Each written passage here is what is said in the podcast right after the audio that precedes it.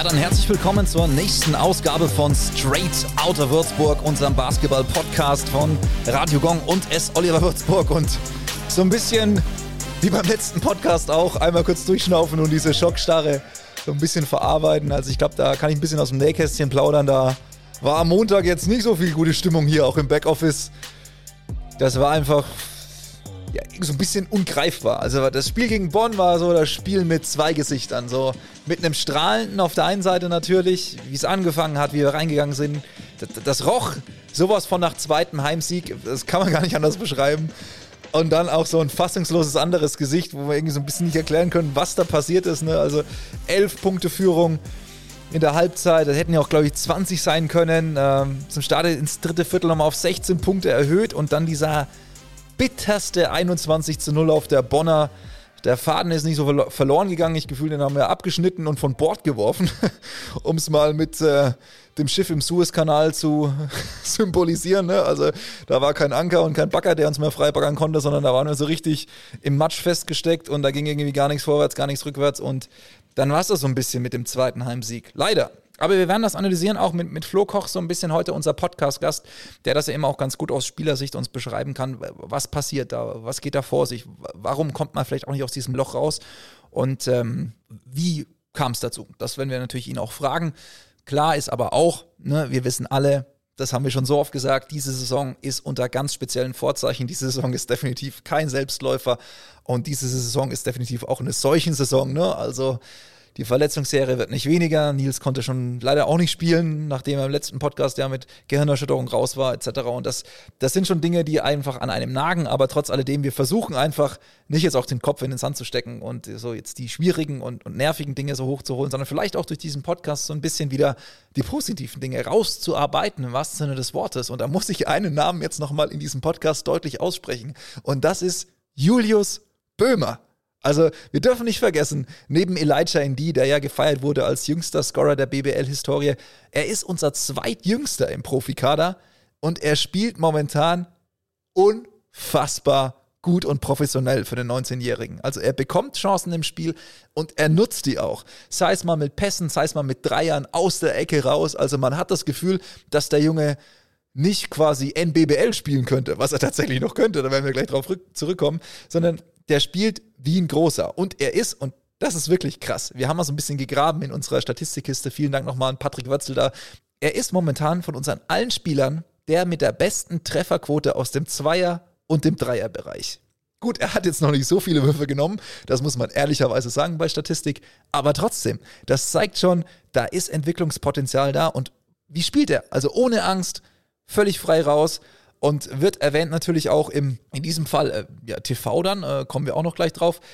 Aber nochmal ganz kurz gesagt, ne, er sammelt gerade Spielpraxis in einer Saison, die eigentlich für ihn unter ziemlich schlechten Vorzeichen stand. Also wir hatten es mit ihm im Podcast, er war letzte Saison nicht nur verletzt, sondern hatte eine Krankheit, die er durchstehen musste, da stand viel auf der Kippe. Jetzt ging er in die Saison rein mit, okay, es gibt noch eine Regionalligasaison, die wurde erst unterbrochen, dann abgebrochen. Okay, es gibt noch eine NBBL-Saison, da zählen wir auf dich, die wurde unterbrochen und wurde abgebrochen. Und jetzt bleibt quasi das dritte Standbein und das ist die BBL. Und da baut er sich gerade eine richtige Stütze auf für uns und für das Team. Und äh, der Ritterschlag, könnte man sagen, im letzten Spiel war dann tatsächlich, dass auch noch vor die Kamera geholt wurde von Michael Körner und tatsächlich vom Magenta Sport Chefreporter quasi interviewt wurde. Und was er da gesagt hat, zum ersten Mal live im TV, das hören wir uns jetzt mal an. Ich bin tatsächlich ein bisschen nervös, ja. Ja, ungefähr gleich, würde ich sagen. Aber keine Sorge, ich frage auch nicht nach dem Lieblingsteamkollegen oder sowas. Aber kannst du uns ja erzählen, was dich so ausmacht als Basketballer? Warum spielst du in der BBL? Uh, äh, ich, bin, ich bin schnell. Ich bin sowohl mit Ball als auch ohne. Äh, ich kann relativ gut werfen und ja, ich habe so das Auge für einen freien Mitspieler oft. das sind ja schon mal drei hervorragende Qualitäten. Das ist ja eine etwas wilde Saison. Viele Verletzungen, äh, ständig Umstellungen.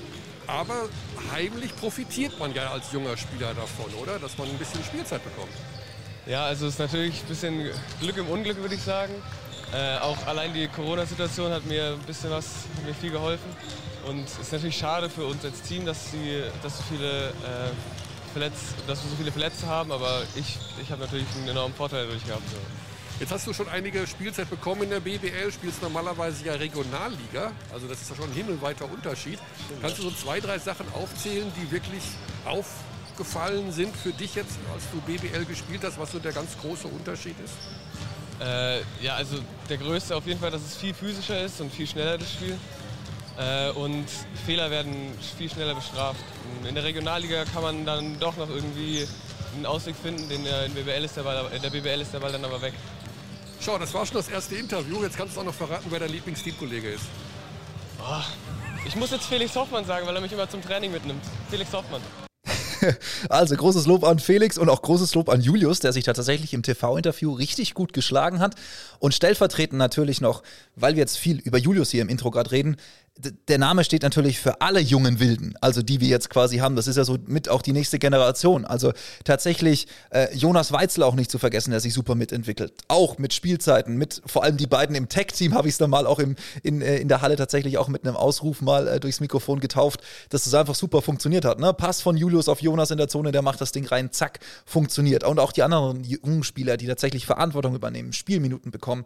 Hoffentlich bald wieder natürlich auch Nils, äh, Yoshi auf dem Feld natürlich. Das sind alles junge Spieler, junge deutsche Talente, die wir bei uns äh, entwickeln und die trotz all dem, was gerade schlecht ist, trotz Corona, trotz Verletztenliste und Co., wirklich auch mal positive Signale setzen und dann natürlich auch positive, pure Emotionen für uns spendieren. Und ich glaube, das tut dem Basketball und auch dem Fanherz tatsächlich richtig gut, in all diesen Niederlagen und in all diesem Schlechten dann wirklich auch diese positiven Momente zu haben.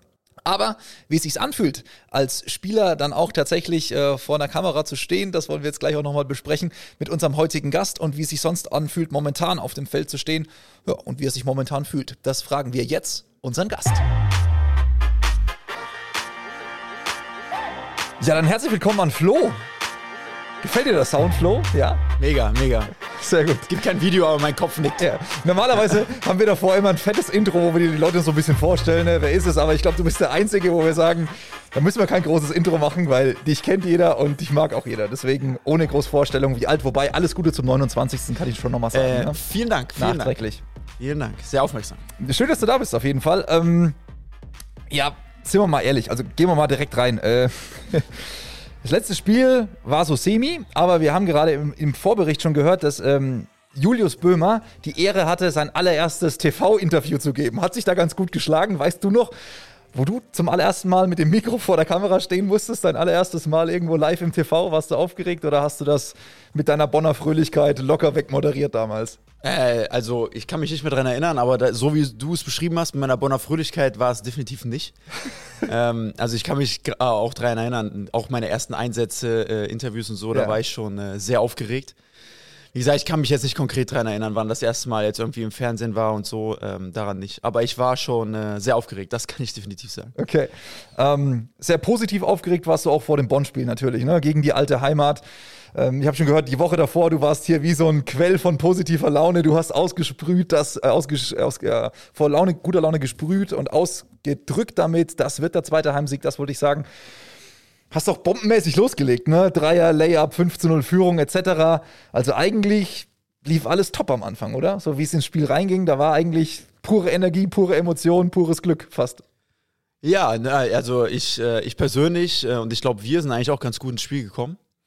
Und ähm, gut, ich meine, dass dann fünf Minuten nicht reichen, um ein Spiel zu gewinnen, das, das haben wir dann gesehen. Und äh, dass Bonn auch, ich sag mal, was haben sie in der ersten Halbzeit geworfen? Ein von zwölf oder ja, so, ja. Äh, Dreiern. Oder ja. dass das natürlich in der zweiten Halbzeit anders wird und dass wir auch dann eine Reaktion zeigen müssen, ähm, das war klar und das haben wir nicht, nicht geschafft. Ne? Ich war die Woche davor tatsächlich sehr äh, euphorisiert und sagen wir mal auch siegessicher, tatsächlich. Ne? Also ich habe auch viel mit den Jungs gequatscht und, und habe gesagt, so, ey, ich bin mir, äh, bin mir sehr sicher, dass wir das Spiel gewinnen, weil wir echt gut trainiert haben und eine gute Stimmung hatten. Ähm, ja, man kann sich täuschen. Ne? Voll. Aber jetzt so ein bisschen, ich, ich meine, das tut jetzt wahrscheinlich ein bisschen weh, wenn wir das nochmal so ein bisschen sezieren. Aber ähm, warum ist dann so der Faden plötzlich so richtig so abgeschnitten worden fast? Also das war ja, auch wenn man den Gameflow sich angeguckt hat, da war ja so eine Riesenpause. Also kann man das irgendwie erklären? Äh, ich glaube, du willst so einen Übergang auf dem 21-0-Run machen von, von Bonn. Ja, also ähm, es ist tatsächlich halt die, die, Geschichte, wo jeder sagt so, warum 21-0 ist halt hart, ne? Also ja, das ist so. Ähm, also ich glaube, dass das große Problem war, was wir auch gegen Ludwigsburg irgendwann falsch gemacht haben, ist halt, dass wir probiert haben, das Spiel jeweils individuell alleine zu lösen. Und Ja. das haben wir in Bonn, äh, inklusive mir, auch probiert. Und das funktioniert halt nicht. Ne? Ich glaube, wenn wir das immer als Team probieren, den Ball laufen lassen und immer, die, sagen wir mal, jetzt vermeintlich die beste Option in der Offense finden, dann ist natürlich jeder involviert, äh, äh, jeder hat mal den Ball in der Hand, das heißt, die Defense läuft auch besser, anstatt dass vielleicht auch nur irgendwie dann phasenweise nur einer den Ball in der Hand hat und dann vielleicht auch noch nicht trifft und dann kommt so das eine zum anderen. Ne? Dann ist der ganze Flow, der ganze Rhythmus weg. Und ich sage dann nicht, dass es ein 21-0-Run werden muss. Das war dann sehr unglücklich, weil wir tatsächlich in der Phase auch alles verlegt haben. Aber dann kann so ein Spiel natürlich kippen. Ne? Und dann haben wir irgendwann diesen Punkt verpasst, wo wir wieder aufgesprungen sind und uns wieder mehr oder weniger zusammengerissen haben. Ja. Oft ist es ja so, dass, dass, dass man so eine Auszeit mal nimmt in genau so einem Run, um zu sagen, okay, danach hole ich die Jungs wieder. Jetzt ist tatsächlich auf Social Media die Diskussion schon ein bisschen, ob man diese Auszeit nicht hätte früher nehmen sollen. Wir können das ja nochmal, sage ich jetzt mal, ein bisschen zeitlich durchgehen. Also da 8,24 war noch auf der Uhr, da haben wir noch im dritten Viertel geführt. Ähm, dein, äh, dein Dreier noch, ne, zur 16 Punkte Führung. Da war so ein bisschen noch alles gut. Und dann kam diese, diese lange Durststrecke und dann erst quasi mit einer Restzeit von 3,21 kam dann quasi die Auszeit. War das zu spät? In meinen Augen ist das auf keinen Fall zu spät. Ähm, aber wie gesagt, es wird jetzt wahrscheinlich auch Leute geben, die hören, die sagen, ja, es war zu spät. Und äh, Ich da meine, wir haben noch geführt. Ne? Also Genau. war, es war ja nicht Nein. so, dass wir ganz weit hinten Da waren. wird es auch, da wird's auch immer andere Meinungen geben. Ja. Ähm, ich, ich glaube, der Würzburger Fan, der jetzt schon länger dabei ist, der kennt vielleicht auch ein bisschen Dennis Wucherer. Und Dennis ist niemand, der seine Auszeiten rumschmeißt, sondern Dennis ist jemand, der ähm, auch nicht viel, sag mal, viel wechselt in solchen Phasen, sondern ganz klar sagt, ey, ähm, okay, vielleicht wurden jetzt auch zwei, drei Fehler gemacht. Vielleicht auch von unterschiedlichen Spielern, vielleicht auch vom selben Spieler, aber trotzdem hat er das Vertrauen in, in, in den Rhythmus, den der einzelne Spieler finden soll.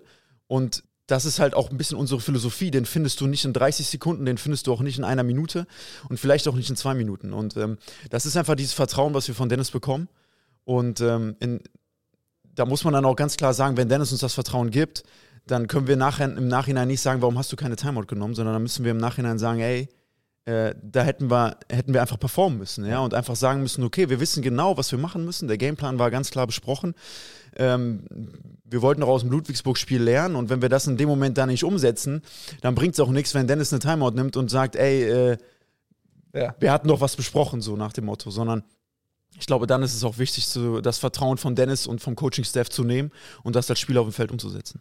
Ja, und das ist natürlich auch eine, Form von Respekt, also in gewisser Weise auch nicht, ich sage jetzt mal im Vergleich zu Ludwigsburg, ich glaube, John Patrick hätte die Auswechslung schneller angekündigt, wenn da irgendjemand mal einen Layup verlegt als irgendwo anders. Das ist ja auch ein ganz anderer Stil, da muss man auch mal ein bisschen dahinter blicken. Ne? Ich meine, es ist ja auch was, wie du schon gesagt hast, was sich auch im Spiel entwickeln muss. Und wenn man nach jedem Fehler sofort ausgewechselt wird oder wenn nach jedem Fehler direkt eine Auszeit kommt, dann ist es schwierig, auch mal durch so eine Phase sich durchzuarbeiten, auch als Spieler und dran zu wachsen. Meine, man muss es halt auch so sehen, dass halt seine Philosophie uns auch, ich weiß nicht, du hast eben 16-Punkte-Führung gegeben. Ja. Also seine Philosophie hat uns auch eine 16-Punkte-Führung gegeben. Voll. Und klar, du kannst natürlich darüber streiten, dass natürlich ein über 20-Punkte-Run im negativen Sinne dann echt schlecht ist und man den vielleicht hätte irgendwie anders verhindern können. Ähm, aber wie gesagt, ich glaube, dass es halt eine andere Philosophie ist. Ähm, und, und da stehe ich auch jedes Mal hinter. Und äh, ich meine, wie gesagt, das ist auch ein Ding, das war jetzt sehr extrem. Ich finde, das dürfen wir jetzt nicht einfach wegwischen und sagen, vergessen, sondern auch da wieder, okay, rausziehen und nächstes Mal ähm, das als Team besser lösen. Ja. Ähm, eine Philosophie von dir als Spieler war schon immer, dass du ähm, wirklich für den Club einstehst und da bist. Ähm, ich springe mal zurück in die Saison, wo noch alles normal war, kein Corona etc. Da warst du einer, der zum Beispiel auch bei den Pro B-Spielen eigentlich so gut wie immer am Spielfeldrand war und auch immer die Leute unterstützt hast, auch die Jungen unterstützt hast, mal zugeschaut hast, mal einen Witz gemacht hast von der Seite. Das ist ja auch völlig okay, aber du warst da. Das ist schon mal ganz wichtig. Und wenn man jetzt sieht, dass, dass, dass diese jungen Wilden, die du damals auf dem Feld in der Pro B gesehen hast, so wie Nils, Yoshi, Julian, nicht mehr ganz so jung, aber auch auf dem Feld, Cam, die haben jetzt quasi zwei Spielklassen übersprungen und spielen mit dir in einem Team. Wie, wie, wie schön findest du das als, als Mitspieler zu sagen, okay, die Jungs haben diesen gewaltigen Schritt zwar gehen müssen, aber sie haben es geschafft? Erstmal finde ich schön, dass du Julian als jung betitelst, weil der ist, mein, der ist mein Baujahr. Das ist super. Das ist toll. Das ist wirklich schön. Ähm, also erstmal finde ich es find ich's ganz wichtig, auch zu gucken, was um einen passiert. Äh, ich bin auch so ein Mensch, der jetzt, dem, dem ist es nicht so wichtig, was jetzt irgendwo in der Pro B irgendwo in anderswo in Deutschland ja. passiert, da bin ich auch ganz ehrlich, aber ich finde es wichtig zu wissen, okay, was passiert auch in den unteren Ligen. Ähm, und ähm, das ist auch so eine, so eine Form von, ich finde, Wertschätzung und Respekt für die Jungs, was, was, was die leisten. Ne? Und deswegen habe ich das so mal, oder mache es auch immer noch gerne, wenn ich die Chance habe, gucke ich mir auch Spiele an von, äh, von, den, von den unteren Ligen. Und es ist, ähm, es ist für mich eine neue Erfahrung jetzt, äh, als Spieler, sage ich mal, auch so mit einem sehr, sehr jungen Team zu arbeiten und man ähm, und ich werde ja auch ins kalte Wasser geworfen. Ist jetzt auch nicht so, dass ich dann auf einmal meine, äh, meine Rolle als, ich sag mal, vielleicht fast mit ältester Spieler einfach so annehme und sage, ja, okay, jetzt so machen wir es, sondern das ist auch was, wo ich, glaube ich, jetzt auch über die Saison reingewachsen bin.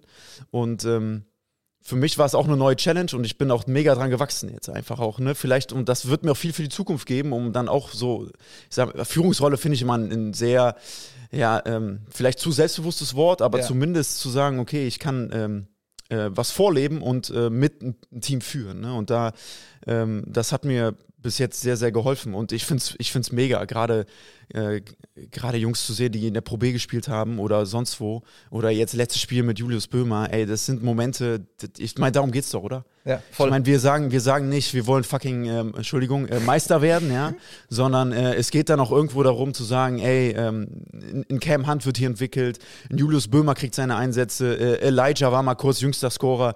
Das sind so Dinge, an die erinnert man sich. Und ähm, deswegen finde ich es äh, sehr, sehr schön. Und ähm, schön, dass ich jetzt so aushole, aber ich finde es ja. auch eine Riesenqualität als Team, wenn du sowas zelebrieren kannst. Und wenn alle mitziehen und Julius macht einen Dreier und alle stehen auf. Und Voll. das äh, finde ich sehr, sehr wichtig. Und ähm, ich glaube, das haben wir dieses Jahr als Spirit. Definitiv. Und ja. neben dieser, ich sage jetzt mal, Corona-Seuchensaison im wahrsten Sinne des Wortes, ähm, die bei vielen, glaube ich, dann auch schnell abgehackt werden will im Kopf und abgehackt werden soll, weil es einfach keine Fans und da waren sind so viele negative Dinge dabei. Aber da ist natürlich dieses, wenn du solche Highlights dann trotzdem setzen kannst, eben mit Julius Böhmer, hat seine ersten Schritte als Profi gemacht in der Saison. Ne? Also, dass es auch einfach noch so positive Gegenlichter gibt gegen all dieses Dunkel und all dieses Grau, was gerade so rumwappert ist es ja wirklich was, wo ein Schatz wirklich. Also wirklich was, wo man sagen kann, da kann man wirklich Total. auch stolz drauf sein. Total. Ich meine, äh, ich glaube, wir vergessen in der ganzen Diskussion auch so ein bisschen Jonas. Ne? Also ja, ich meine, ja, äh, wie hat der in Berlin gespielt? Ja. Ne? Wie hat der in Oldenburg gespielt? Das sind so Dinger. Ja, ja. Und ich meine, ich erinnere mich ja auch noch dran, als ähm, damals in Bonn, wo wir auch ein enges Spiel gegen Tübingen hatten und ich irgendwie als junger Spieler dann eingesetzt wurde und auch äh, äh, lange spielen durfte, hoch scoren durfte. Und das sind Momente, die brennen sich auch bei den Jungs ein und das gibt ihnen total viel. Ne? Und wahrscheinlich hätten die den Moment nicht bekommen, wenn das jetzt eine reguläre Saison gewesen wäre und wir von Cam Wells bis Luke Fischer hier jeden stehen hätten. Ne? Also das sind dann schon irgendwo positive Dinge, die natürlich irgendwie dann auch einhergehen damit mit einer äh, Spielqualität, die vielleicht nicht so ganz gegeben ist. Dann, ja. Ne? Eine große Qualität, die du als Spieler auch hast, äh, neben deinem sicheren Dreier etc., ist deine körperliche Fitness. Du passt extrem gut auf dich und deinen Körper auf. Und das ist schon krass, wenn man das sich da anguckt. Du hast 104 Pflichtspiele gemacht für uns. Und es gibt nur ein einziges Spiel, wo du nicht gespielt hast. Das war damals FIBA Europe Cup, Saratov, Achtelfinale, mhm. Rückspiel.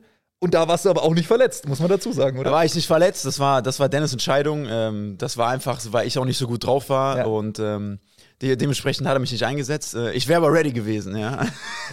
aber das, das ist es ja. Also tatsächlich, ich meine, das ist auch ein gewisses Kapital, aber manchmal sagt man auch, okay, das ist was, was man vielleicht nicht beeinflussen kann. Aber du scheinst irgendwie einen Weg gefunden zu haben, zumindest mit deinem Körper das Beste rauszuholen und zu sagen, okay, auch wenn vielleicht manchmal der Kopf nicht mitspielt und vielleicht auch der Dreier nicht fällt und irgendwie was, aber die Hardware ist zu 100% ready. Und das ist ja auch was, was man bewundern kann. Also, wie, wie schaffst du das? Es ist, glaube ich, ein Mix insgesamt aus Fitness, Ernährung, aber auch ein gewisses Mindset, der den Körper dahin bringen muss, oder? Also, ich, ich bin erstmal auch sehr dankbar dafür, dass ich, äh, klar in Bonn angefangen, immer auch Spieler um mich rum hatten, die ich, ich, ich nehme jetzt einfach ein Beispiel und ich tue den anderen, die ich jetzt nicht erwähne, äh, natürlich Unrecht, aber zum Beispiel so, so ein Chris Ensminger, der auch lange gespielt hat und bei dem man dann so als ganz junger Spieler sieht, okay, der macht Yoga, der stretcht sich nach jedem Training und, und der, der macht seine Hausaufgaben. Ne? Und das sind so Dinge, ähm, da fängt das irgendwo an und das bleibt hängen. Ne? Und irgendwie ähm, ist es bei mir in meiner Lebensphilosophie allgemein ganz wichtig, sich mit meinem Körper äh, und ich sag mal mit meiner Seele und dem ganzen Drum und Dran ähm, zu beschäftigen und sich da immer weiterzuentwickeln. Und das sind eigentlich so die Ebenen, die du eben angesprochen hast. Ne? Ähm, das ist äh, einmal der Körper, die Muskeln, äh, da, da bin ich immer neugierig. Ähm, neue Krafttrainingsideen. Ich bin jetzt seit, seit Anfang der Saison wieder mit einem neuen Krafttrainingsprogramm da, was, was super anschlägt, was mir viel gibt. Äh, ich mache im Moment, äh, um es kurz einzuwerfen, ohne vielleicht lang zu erklären, für den, für den Kopf auch Neurofeedback. Vielleicht haben die einen oder anderen das schon mal gehört. Äh, ich, Erklär es kurz. Gerne. Ja, Neurofeedback ist praktisch so ein bisschen, ähm, also man kann damit zum Beispiel seine Konzentration oder Koordination verbessern. Und ähm, ganz doof erklärt, vielleicht hat man schon mal Bilder gesehen, wo so Leute so eine, so eine Haube aufhaben mit so Kabeln und Sensoren am, am ja. Kopf und da werden Hirnwellen gemessen. Alpha, Beta, Gamma und so weiter. Und diese Hirnwellen kann man so einstellen, wenn man dem äh, Gehirn eine Aufgabe stellt, nehmen wir an, man guckt einen Film und der, äh, der Film ist groß und die Musik ist laut oder der Ton ist laut, dann äh, macht man gerade die Aufgabe richtig. Ja, nehmen wir an, dann ist man genau in diesen richtigen Wellen, die jetzt gerade gefordert sind. Wenn der Film klein wird, dann kommt man aus diesen Wellen raus da muss man sich praktisch wieder fokussieren, damit der Film wieder groß wird und so weiter. Und ähm, dadurch wird das Gehirn halt trainiert, praktisch sich mehr zu konzentrieren. Also, das sind immer so Dinge, ich schnapp die irgendwo auf und sage, okay, jetzt wird's gemacht und jetzt äh, äh, habe ich das auch irgendwie schon seit fast drei Monaten mache ich das jetzt. Ja. Und das sind auch immer so Kleinigkeiten, wo ich sage, es, es geht immer weiter nach vorne. Ne? Wahrscheinlich, wenn wir uns jetzt in, in einem Monat treffen, habe ich vielleicht auch wieder was Neues, was anderes. Und, und ähm, ja, das sind immer die Dinge, wo ich mich immer weiterentwickeln will. Und ein was, was, was natürlich auch ähm, im letzten Podcast, ähm, als wir uns getroffen haben, schon äh, angesprochen wurde, war ähm, neben deiner körperlichen Transformation, ne, mehr Muskeln und dann jetzt auch wieder so ein bisschen, sage ich mal, mehr definiert, war die Ernährung. Die spielt ja auch einen ja. unglaublich wichtigen Part in deinem Leben. Und mhm. was auch in dieser Saison fast so war, du warst ja fast der Ernährungsberater fürs Team, habe ich so ein bisschen mitbekommen. Also du bist auch jemand, der das gern weitergibt, wenn jemand fragt, ne? Alles, alles. Ich, ich, äh, also wir können uns gerne eineinhalb Stunden unterhalten hier, weil ich, äh, ich, ich gebe alles weiter, weil ich der Meinung bin, ähm, dass man auch nur so selber lernen kann. Und äh, ich bin auch immer jemand, der äh, sich viel mehr darüber freut, wenn er anderen Mehrwert geben kann. Und ähm, also es gibt nur Positives über Sachen, die man weitergeben kann. Ja, ich meine jetzt aktuelles Thema. Ähm, ich habe mir ja, ich sitze jetzt hier gerade mit irgendwelchen Barfußschuhen rum. So, aber das habe ich jetzt auch nur erfahren durch äh, Nils Leonard und Julias, äh, Julian Albus, so, weil die das auch mal irgendwann gemacht haben. Ich habe es aufgeschnappt, die Dinger jetzt mal bestellt und äh, und das ist einfach immer so, dass würde ich nicht über meine Sachen reden, würde ich auch keine anderen Sachen erfahren. Ne? Und deswegen, ähm, ähm, ich meine, ich habe immer hier meine Tupperdosen mit und so und am Anfang wurde das immer sehr belächelt, aber das mache ich immer noch und ja. äh, ich habe mein Essen vorbereitet und äh, habe mich äh, bis ins Detail damit ähm, äh, beschäftigt und da bin ich immer noch nicht fertig. Ja. Äh, welche Aminosäurentypen, bla bla bla und, äh, und, und äh, welche Mikros, Makros ich am besten esse und wie viel. Und auch da gibt es irgendwie auch kein Ende oder so. Aber ähm, das gibt mir halt sehr viel und ich bin auch der Meinung, dass das immer ein Puzzlestück ist, um halt auch äh, wie viel sind es, 104 Spiele jetzt für Würzburg, gesund zu spielen ne? und immer, immer fit zu sein. Definitiv. Und ich meine, wenn man sowas wie eben sich mit Ernährung beschäftigt und so, man nimmt ja aus dem, was man liest, jetzt vielleicht auch nicht 100 Prozent mit. Aber wenn nur so ein paar Prozent hängen bleiben, wo man gehört hat, hey, ich probiere das aus, mir tut das gut, ich mache das weiter, dann ist das ja was, was einem auch im Leben weiterbringt. Und äh, das ist schön zu sehen, dass du da auch dieses, diese Erkenntnis nicht für dich behältst, sondern auch an die anderen gerne weitergibst mhm. und dadurch auch das Team so ein bisschen natürlich auch besser machst, wenn natürlich die anderen da Tipps wollen von dir. Ja, genau, genau. Also ich bin niemand, äh der jetzt irgendjemand bekehrt oder so oder irgendwas auf die Nase drückt, sondern wenn halt Jungs auf mich zukommen und dann, dann ja. freue ich mich über jedes Gespräch. Jetzt hast du die 104 Spiele angesprochen, die du schon gemacht hast. Es kommen jetzt noch ein paar Spiele, vor allem in der Saison, die du für uns machen wirst, definitiv, die einfach auch wichtig sind, um äh, den Klassenerhalt zu schaffen. Viele sagen ja schon, ja, Klassenerhalt, ne? seit dem Spiel in Gießen ist das Ding drin. Der ein oder andere warnt aber auch noch, nicht auf die leichte Schulter nehmen. Wie ist gerade dein Mindset Richtung jetzt der nächsten Spiele, die ja nicht so einfach werden? Und was sagst du, welche Siegzahl brauchen wir, um sicher in der Liga zu bleiben? Und was sind noch die weiteren Ziele für die Saison? Wie viele Spiele haben wir noch? Zehn? Neun? Mhm. Sind noch? Jetzt muss ich auch neun, glaube ich. Neun oder zehn, ja. ne? Ist, ist jetzt auch nicht äh, ganz so wichtig, weil ich bin jemand, der guckt immer von Spiel zu Spiel. Ja. Ähm, ja, wenn es noch zehn sind, dann holen wir noch 18 Siege. Also insgesamt dann am Ende des ja. Nein, äh, also ich bin immer der guckt von Spiel zu Spiel und ich glaube, das ist auch, äh, ist auch sehr wichtig, weil wenn man sich jetzt zurücklehnt und sagt, der Klassenhalt geschafft, äh, dann kann das irgendwann nach hinten losgehen.